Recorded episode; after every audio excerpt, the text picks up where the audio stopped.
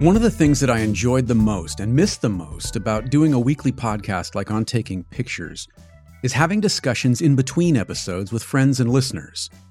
Sometimes we would go a little deeper on conversations that were started on the show, other times they would prompt related discussions connected to things going on in our lives. I think the in between moments are what are most interesting to me, connecting broad conversations around a topic to our actual everyday lived experiences. I'm starting to roll tape on some of these conversations, and while I'm not entirely sure whether it'll become a new show per se, many of you have expressed an interest in hearing more of these types of explorations. With that, I'm Jeffery Saddoris, I'm talking to John Wilkening, and for now, let's call this In Between.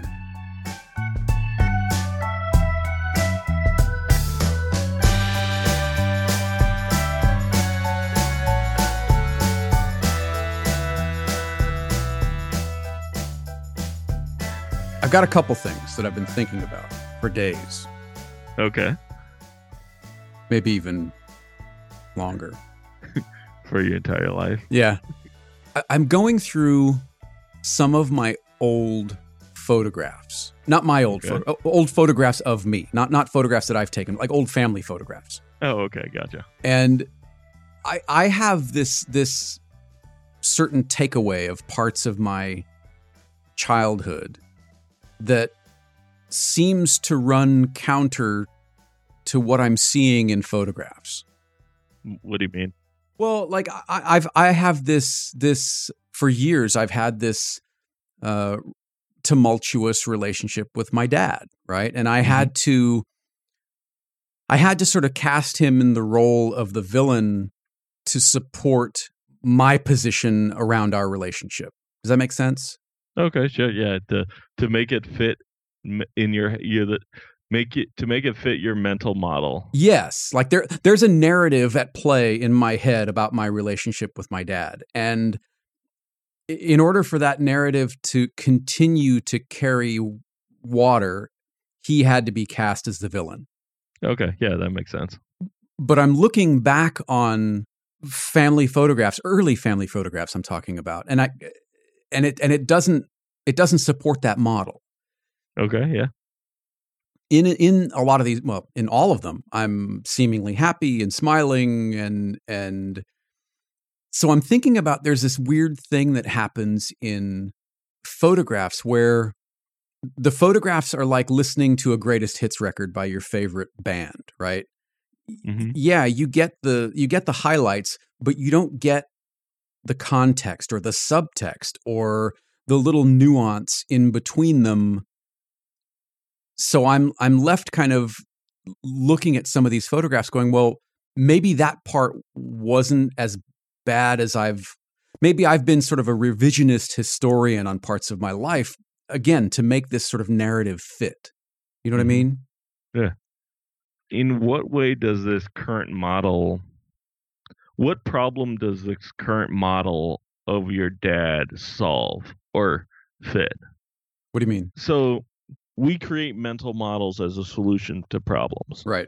We use it to explain behavior. We use it to to justify may not so much justify but to like put an idea that this is this happened because of this. Or or this didn't happen. Or yeah Yeah, exactly. yeah you know like i didn't get the support for this idea or endeavor because you know and then you apply motives to behaviors that fit, make everything fit. Right. It- basically you, in a sense you create a narrative right right. that in a- in essence ties everything together so that you and and and I mean you as in a human being Mhm. um you that then that makes sense because the we're far more comfortable with a known adversary right than just random or just this unknown thing you know it's it's far easier to just go this is the reason for it than to go hey there's no idea why this right occurred it just did Well, I, I, mean, I definitely think that that I have been at least somewhat of a revisionist historian when it comes to the relationship with my dad. But I was thinking about this in in sort of a larger picture, no pun, hmm. um, of of what photography does. There's a there's a great quote that I've mentioned a few times on on a couple different shows that it's a uh, an interview with John Hurt and he says, and I'm I'm not going to get it exactly right, but it's something close to I'd I'd rather have memory than photographs because however poor or inaccurate my memory is, I prefer that to being tied to the tedious reality of a photograph. Mm.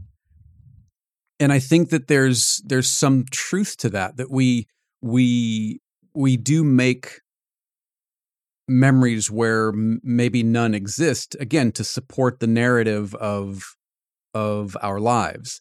But then when when there is this sort of photographic breadcrumb trail it pokes holes in that narrative or it can poke holes in that narrative because you see little bits of of well wait a minute if if this is true if if i'm happy in this photograph for example then can I infer that I was happy at that point in my life? And if I was happy at that point in my life, then this other part that I've constructed, how does how do those two things coexist?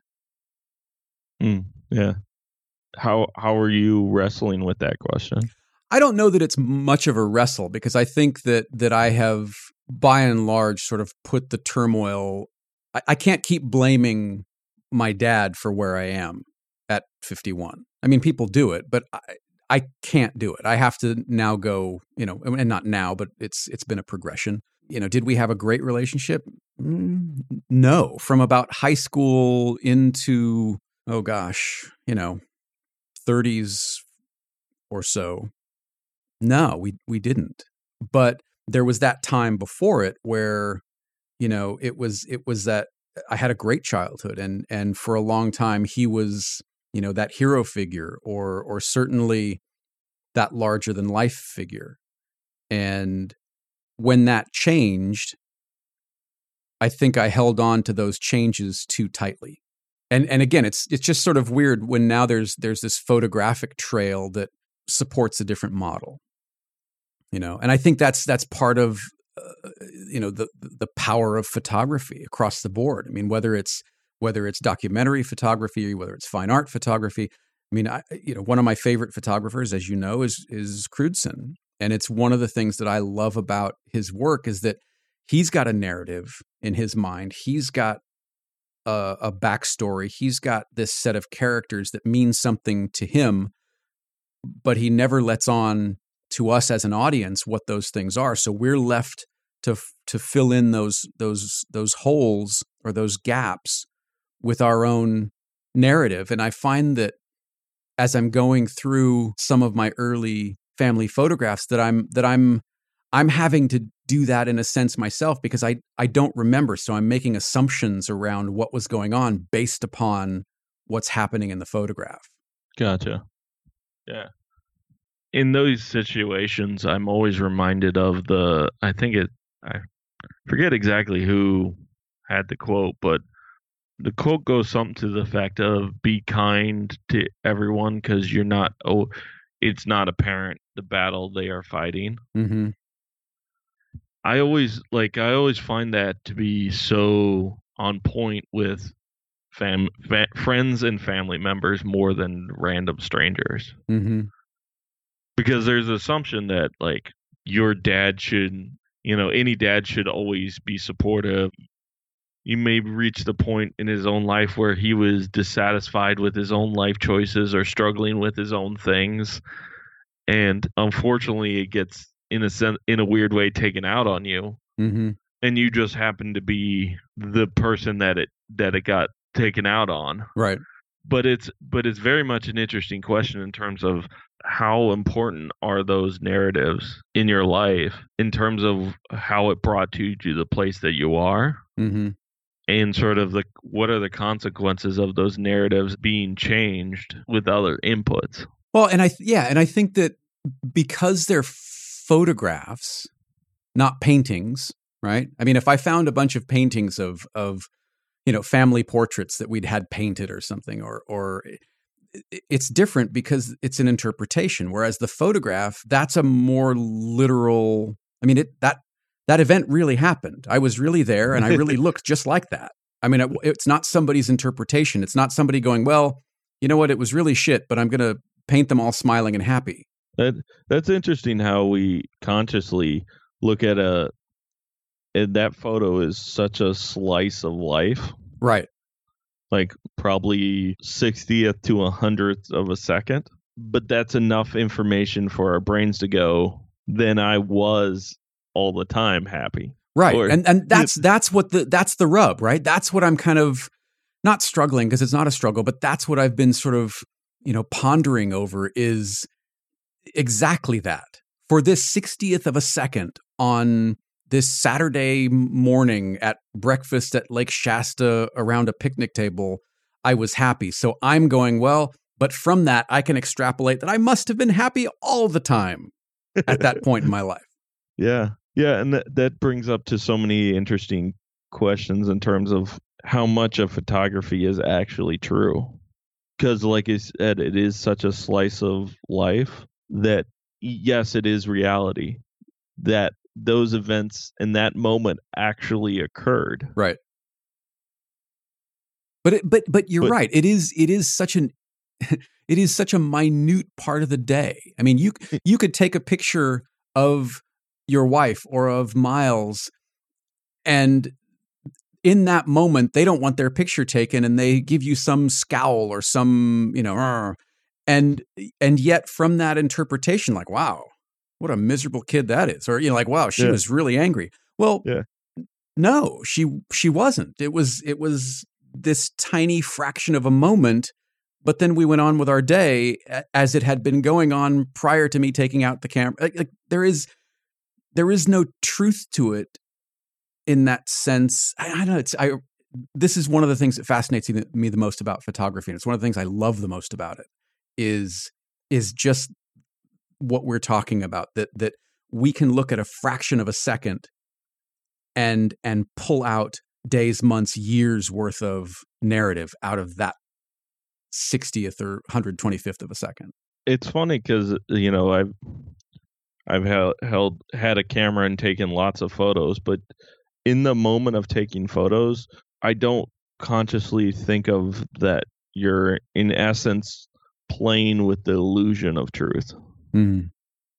You know, that we're in essence framing rea- uh, reality and going, here's the truth, here's what I saw, here's the moment.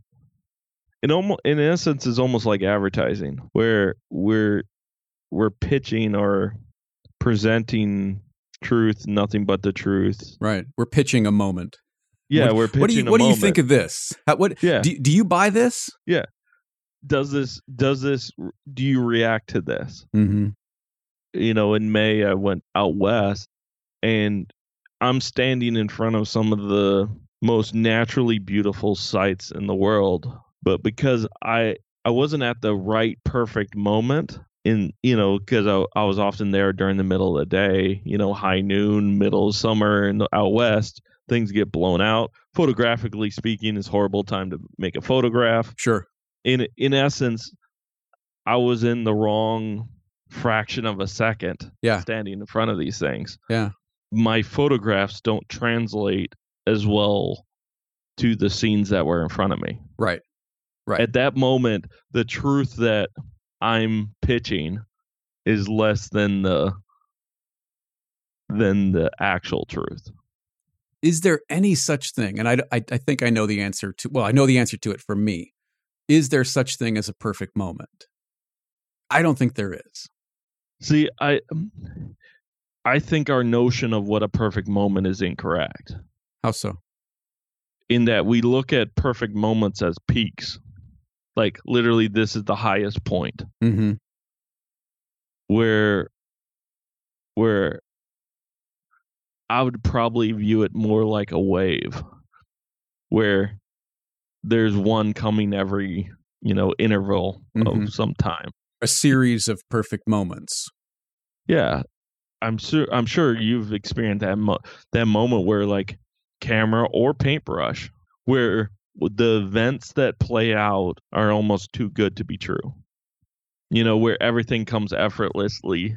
You know, where it's just one of those things where you know maybe you're taking a picture of some guy on the street and you just catch that one moment where the light catches his eye and he gives you a funny smirk Right.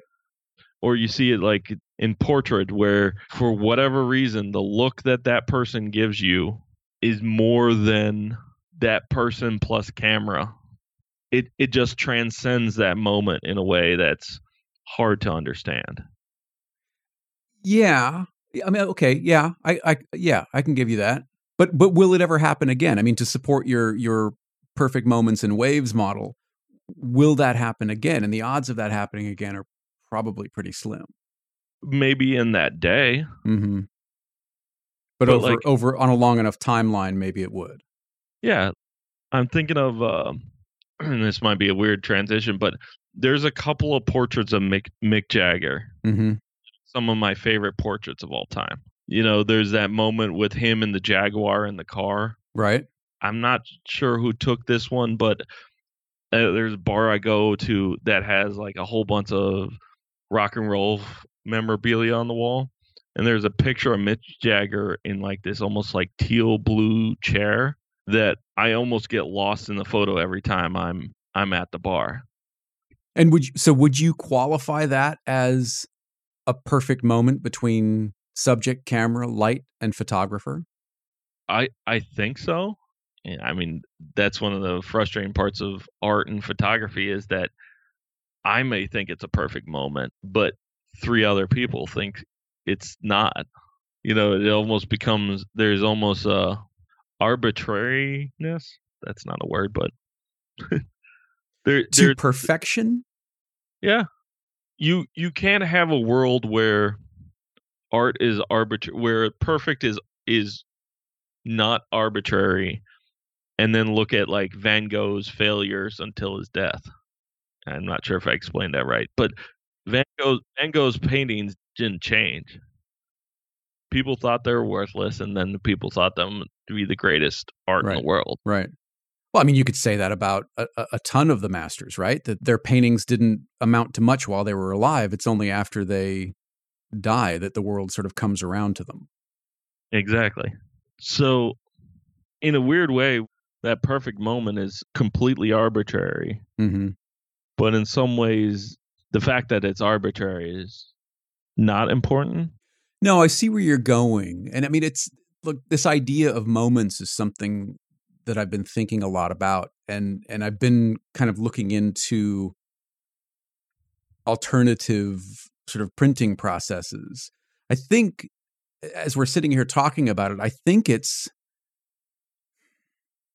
wow, this is kind of neat. So it, it might be an effort to stretch that moment, to spend more time in that moment. The longer I can spend working on the print, the in a weird way, the the longer I can spend in in that moment in which the image was captured. Does that make sense? Yeah, no, I I get the I get the idea. you know and so i'm looking at at you know i think you and i have talked a, a couple times about this i'm looking at like gum oil prints and gum bichromate prints and carbon printing that embraces the imperfections but elongates the moments that you get to spend or elongates the time you get to spend in those moments Yeah. Um one of the ideas that I've I heard somewhere on I think it was on some podcast where an artist can only get to good, an artist can't get to great by themselves. mm-hmm It requires luck to get to great. And so what happens is artists have to improve their skill and their craft and their sort of create like all the intangibles in order to increase the odds of hitting good. And then it requires spending longer time, putting more work into it. And just by putting in the numbers, you increase the odds of hitting great mm-hmm you know, it's one of those where like one every say for a photographer, one every thousand shutter clicks, luck just happens to shine on you. Right. If you if you happen to if you want to say luck strike, but you didn't hit the camera, you didn't see it, that one just misses you. Mm-hmm. And then, but the long, the more you do it, the, the increases those odds and everything. And you know, to your point, the longer and more involved you could stand in front of the canvas, the better your shots of hitting that are. Well, yeah, I mean, and I think with with some of the stuff that I've been looking at, it's bringing back some of the for me, and this is only for me. It's it's a, an attempt to bring back some of the craft of printing and making an image, and partially it's a re- it's my own response to cameras being so good. You know that that you can put a camera in auto and get great photographs mm-hmm. on the mm-hmm. back of the screen on your computer, etc. But and and maybe even hitting the print button, you can get you know a terrific print. But I don't feel like in those cases there's enough of me in that process and i'm and i'm trying to get to a, a, a, process or a series of processes it doesn't have to be just one where i feel like there's more of me in getting to the final product. How do you how do you measure or quantify you in a in a process? That i don't know. I mean is it is it as simple in some cases it, it's as simple as hands in motion. You know, it, it may have taken me a 500th of a second to capture the photograph, but it might take me, you know, four and a half hours to print it. Or it might take a couple days if you have to wait for things to dry and then apply another layer of this or that. I mean, in in that respect, it's it's it's the sweat equity that I'm that I'm chasing. That that that becomes my thumbprint, if you will. Mm-hmm. You know, and it's it's interesting because then I'm I'm discounting if if that's true and if that if that model exists the way I just sort of laid it out, then I'm discounting vision, I'm discounting perception, I'm discounting being present in the moment, I'm discounting, you know, ha- having the foresight to at least bring a camera with me. You know, I'm discounting all of those things and instead relying on only what happens after capture to personalize it or to to make it my own, which I find kind of interesting, and I'm I'm still not sure how that works. I'm still kind of muddling through that particular process. Yeah, yeah. That's what's funny is that we we've all seen a photographer do something and enjoyed it so much that we've tried to emulate it and realized that what they do is not something that we could do. Mm-hmm. Sometimes eh before you even start. Oh yeah, so you know, definitely, I mean, definitely that too. I mean, look, you and I went to the Sally Mann show, and I saw that show probably half a dozen times, and was blown away, and saw new things about it every time. But I know that I'm not going to go wander around with an 8 by 10 camera and, you know, a, a cart full of potassium cyanide. I know that's not going to happen. Mm-hmm. So yeah. how how do I get to how do I get to the feel of those images? How do I get to to the craft and and and uh, the sort of physicality of the process of making those images in my own way? because I'm not her. Yeah. And that's what I think has been kind of fascinating, you know? Yeah, it's then it becomes uh, one of those where you're like we're reali- realizing that you can't do what they do is almost important as important a piece of inf- information as realizing what you want to do 100% 100% and that that's the part that I think can take the longest is is getting to that realization. Yeah. Oh yeah, no, agreed.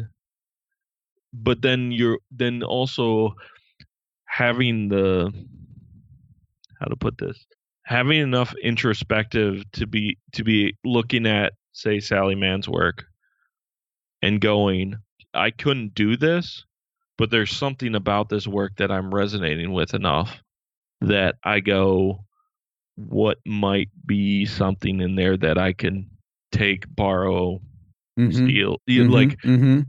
how do how do you then take what you're responding to and and bring it to your work? Right. And I think that that's a big step in sort of like your maturation as an artist. Instead of it's almost you know it almost becomes like a a self-reflectiveness where you go I couldn't do that, but something in there is is is important enough that I want to sit there and consider and then develop a way to get it into my work.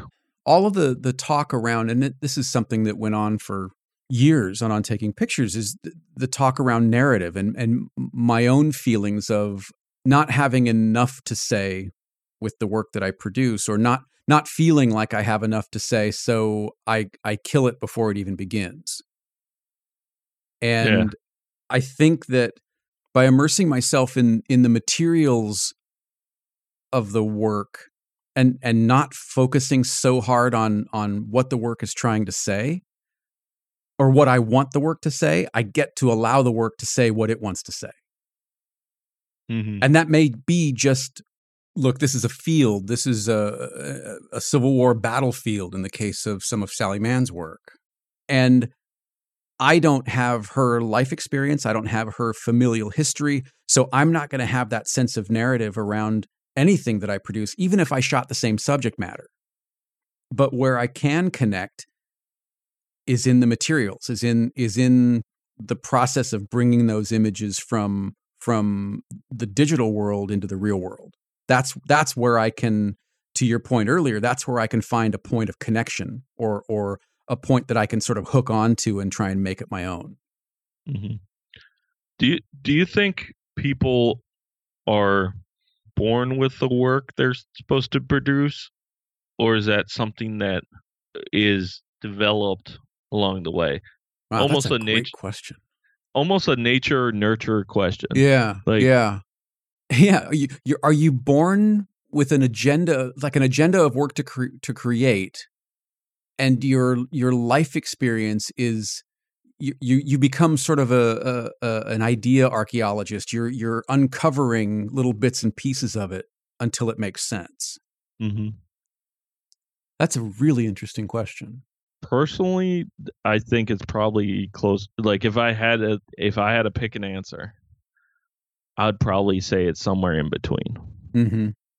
in that you're you you're born with a personality that is then influenced by the place you lived you grow up in the work of art that you see you know the people you interact with and that there's some sort of some sort of weird concoction of that Mm-hmm.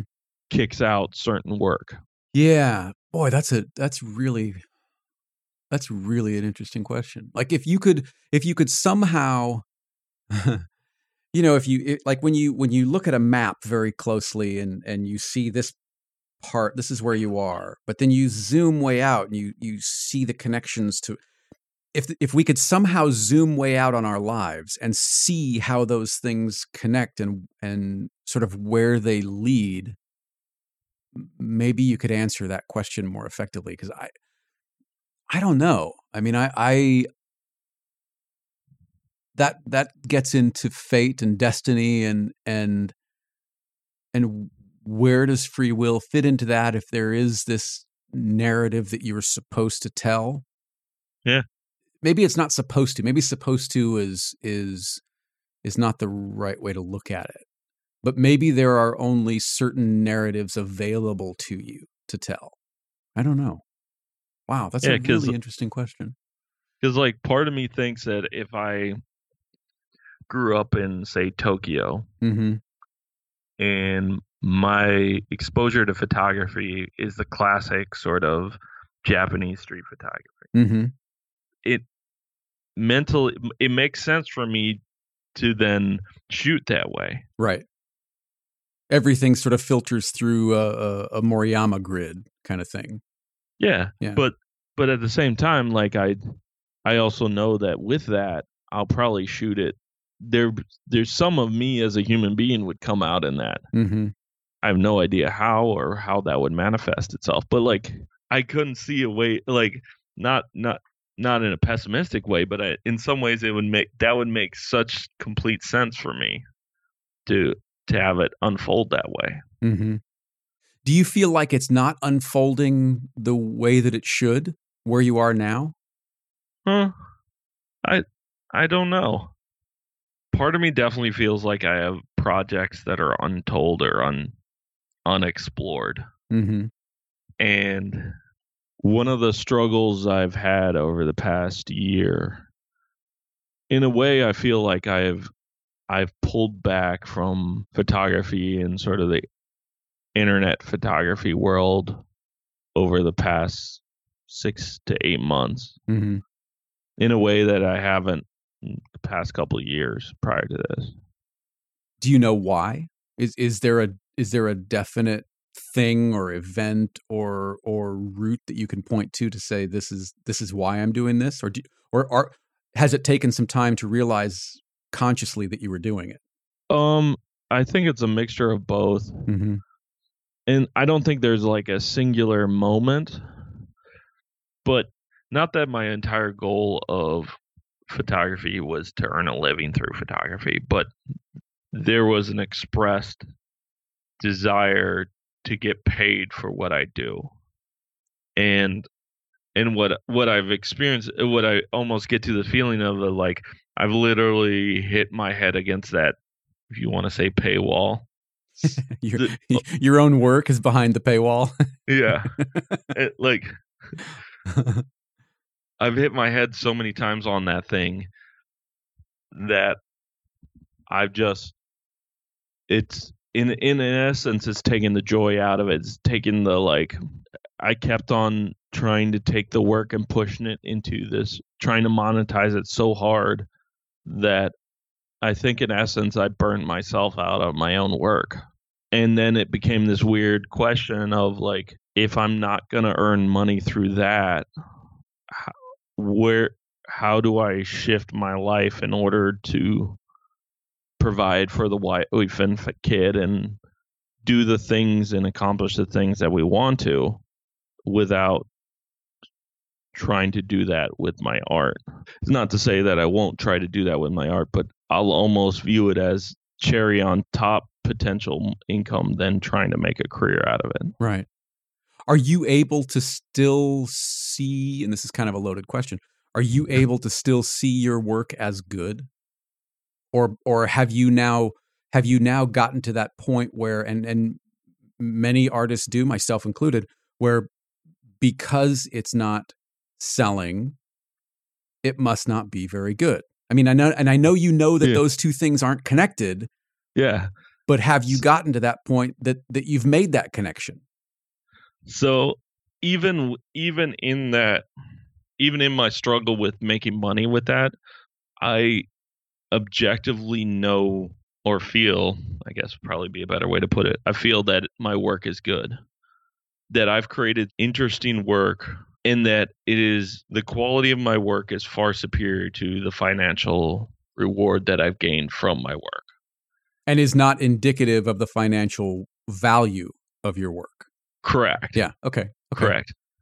Because in some ways, I feel that the right now the art market's in this weird place where it hasn't gone through the revolution, or it's behind the revolution that's occurring with internet replacing like physical retailers, hmm and that you we're still in a place where the gal like getting into the right gallery probably matters more than the work you create. But certainly Yeah. that's starting to change. I mean, I've I've seen Yeah. a lot of online galleries that are hosting some pretty remarkable work, and it seems to be. I don't want to say the tide has turned, but I I think that that it's there there I- there is a shift.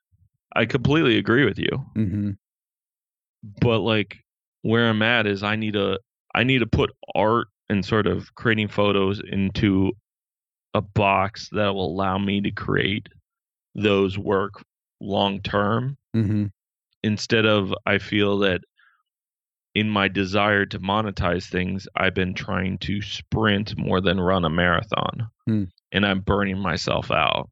So do you let go of the monetization as a motivator and just refocus on the work or Mhm. what's what's what's the solution? I I think that that is the in a, in in essence that is the solution. Mhm. You know, the artists have struggled to earn a, a living from their art probably since the dawn of time. I'm su- I'm sure the cave painter in France didn't get paid for what and was know, pissed about it for the rest of his career. No more horses for you. That's right. and and to in a weird way accept that as accept that as the potential status quo hmm with the if you want to say the asterisks of life may change Right. and in essence as long as they keep on producing work and putting things out there that that has the option the potential of changing Right. But I mean, doesn't that give you? I I would think letting go of the monetization side of it, at least for the moment, and allowing yourself to refocus on what you loved about it and and still do. That's got to be pretty liberating, it is although terrifying at the same time. yes yeah um yes um it's hard it's hard because it's it's equivalent of breaking up with a girlfriend who you thought was going to be your wife and then but you still like hanging out with each other enough that you're like let's be friends but we need to figure out how we need to figure out the, how this relationship works Odd You know, analogy, but okay. I, I, you know yeah, it's I, like I it's mean, like I need to get I need to be cool with you. Obviously, dating someone else, you know, like I don't know. Who knows if that analogy works? But like, Well, I think there's something to, and I mean, and this, I'm I'm in a similar spot in terms of I think worrying about the monetization and tying that to somehow the value of my work is a what has kept the work from being better than it is and b has kept me from being more prolific than i currently am agree on both parts. Like for Um, myself, I, I very quickly get to the what's the point phase very quickly yeah, You know, what I don't need is more of my own shit hanging on the walls, like that kind of thing. Yeah, yeah. But on the other side of that, that's exactly what I need yeah, no, because it's only through more and more work being produced that, to your point, real early on, that you let those those perfect moments or happy accidents or whatever you want to call them, you give them more opportunity to occur. Yeah. Yeah, no. Like yeah, completely agree. You know, part of me looks at this last year as in in essence like a not a wasted year, but like since since I got back from the trip out west, I've probably gone shooting like once or twice. which is surprising because you you were so affected by that trip. I mean, Mm, I, I yeah. haven't known you a long time, but in the time that I've known you, I think you you you felt that trip more deeply than any other photographic experience that I'm aware of you being a part of. Is that fair? Yeah, no, that's hundred percent fair. And yet after that, it, it seems like it robbed you on some weird level. It also robbed you of the desire to put more work out into the world. I I think I think what happened was I I came out of that that trip having like I had finished the 365 earlier in that year and that trip had been booked and so it became this like obvious next step in my photographic career. I go out west. I see uh, see scene like it visually was just a stunning it's a stunning place out west. Like it's one of those those places where like if you've never been to like Colorado, Utah, Arizona, like you know, it's one of those places where you're like, oh, I understand why this is this is almost a pilgrimage yeah. for photographers. Yeah. Like, and know, it becomes you understand why it becomes hard to explain.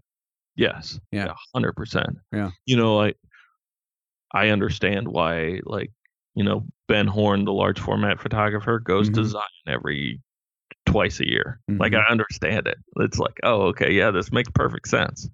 But it was also a a very difficult trip photographically speaking because the way the trip organized just from a logistics standpoint, I could not shoot the way I wanted to shoot and get the photos that I wanted out of it.